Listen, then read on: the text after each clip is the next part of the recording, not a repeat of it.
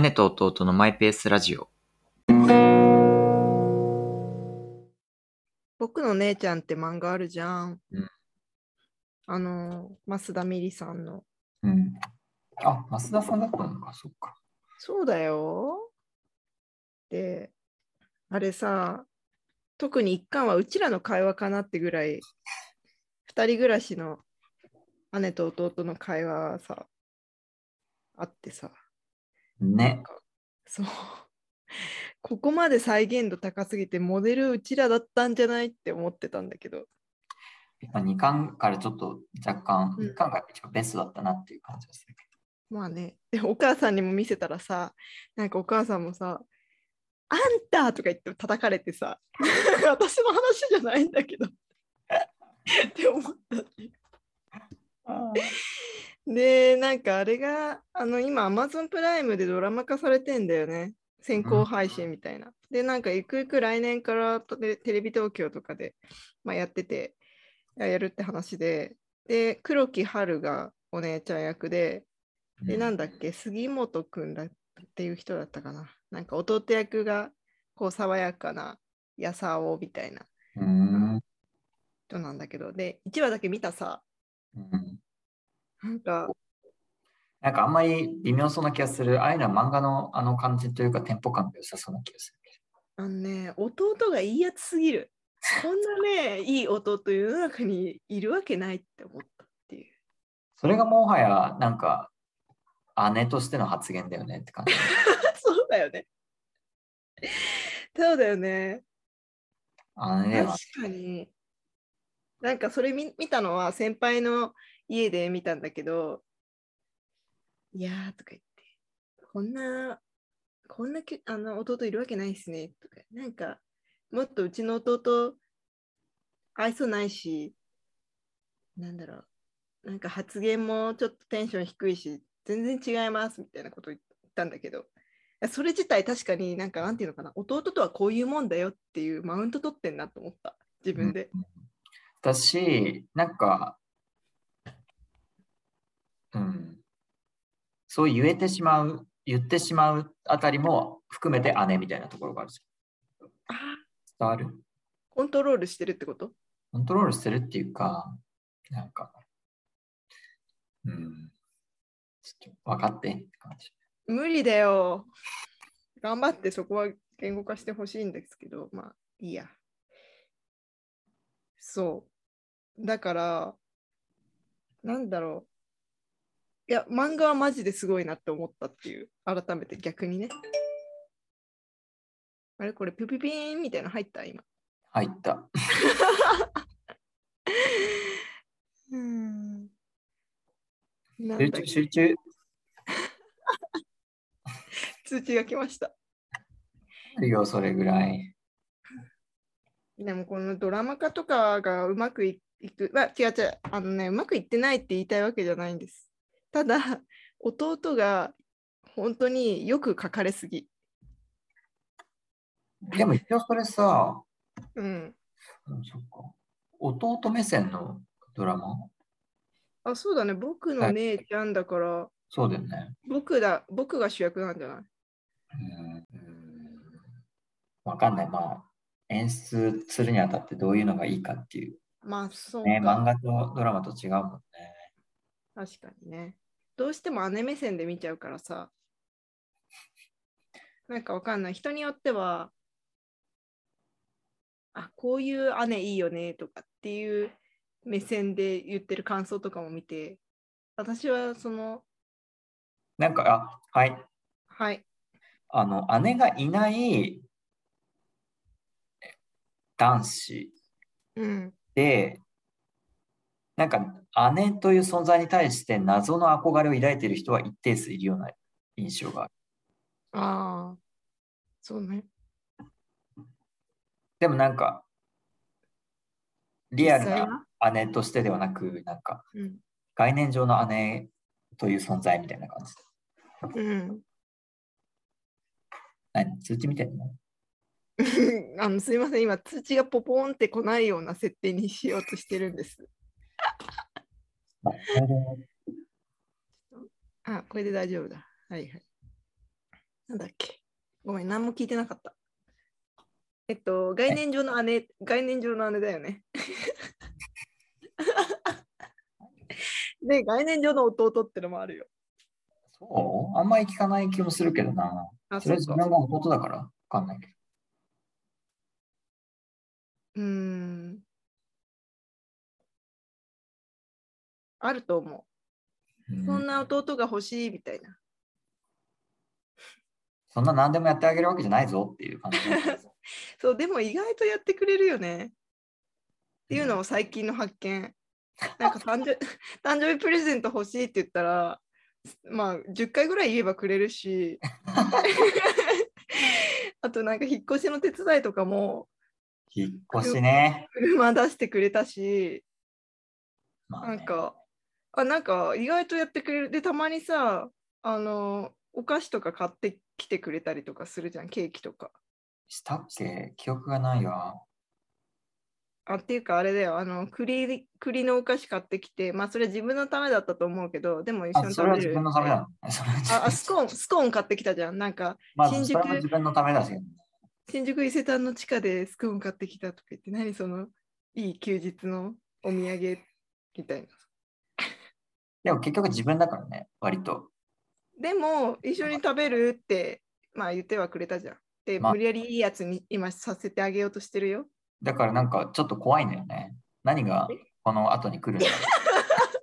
何が要求されるんだろうっていうのをやや身構えているっていう。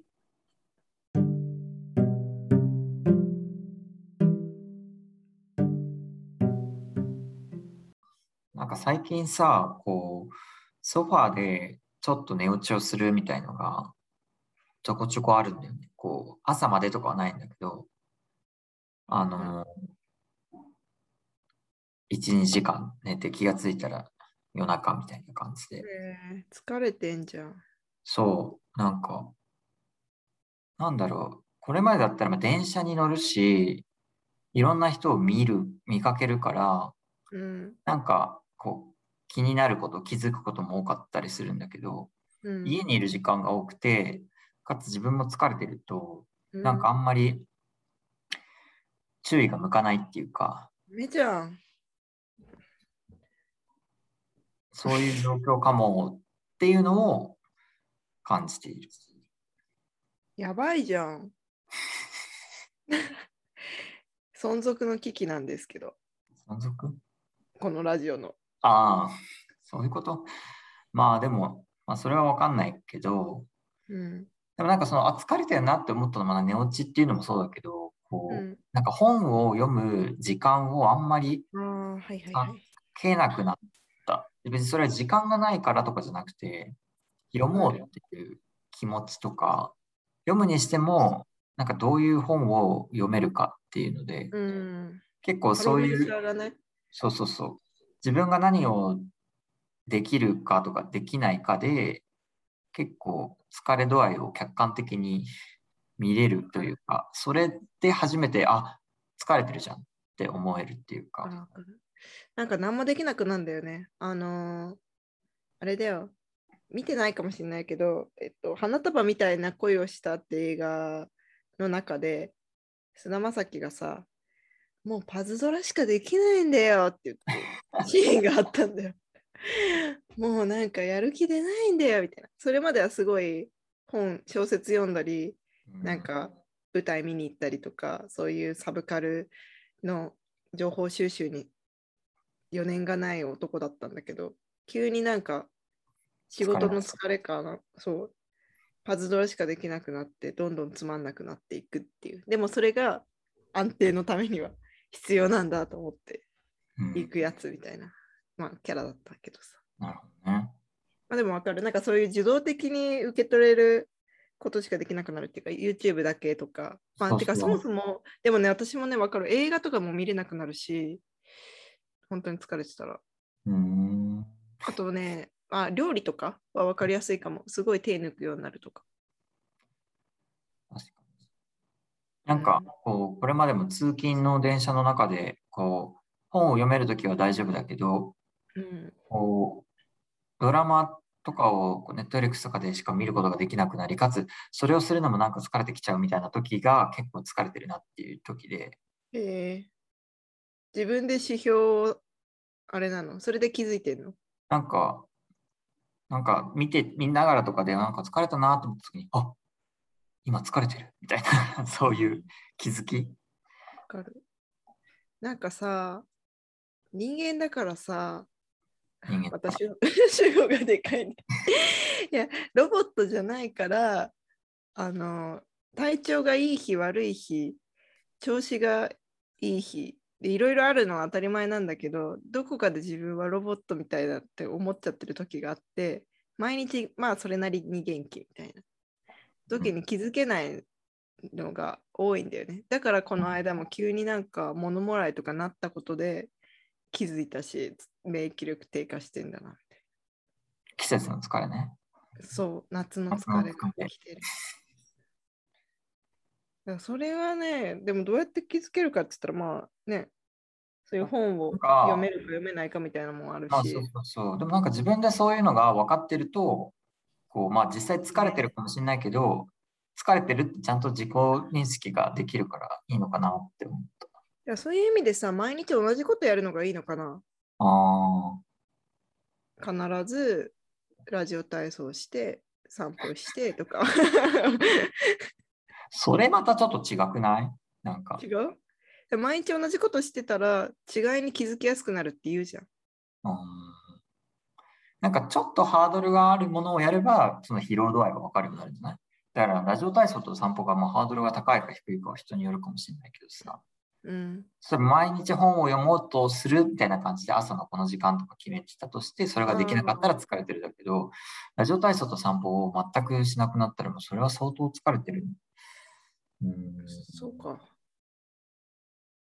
うん。でもあれだね、まあ疲れてるゆえに、その日々の、なんていうの？些細な気づきとかさ、え、これってどうなの？みたいなことをさ、見つけられなくなってるのは由々しき問題じゃない？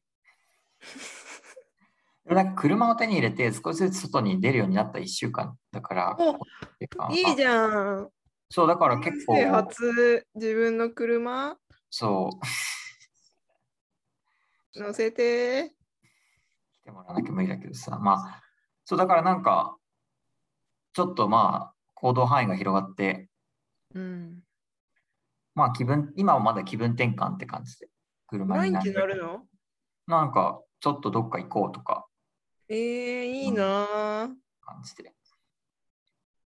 だってせっかく買ったからね、乗らなきゃ損じゃん。うん。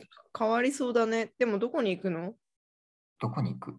いや、マジ、東京と街の作りが全く違うから、もうう、車がないともう人権がないなって思いながら、この1ヶ月、もう私は人権がありませんって、そう、そうです、私はないんですみたいな気分で、どういうこと？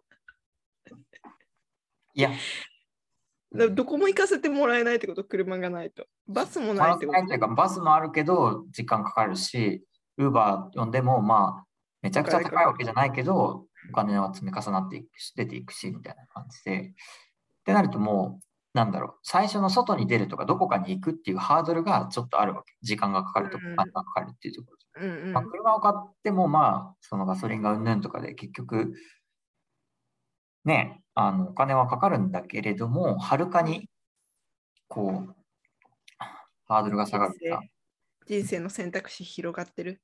人生は私結構仕事というか、あの言葉はでかいけど、生活の選択肢は広がってる。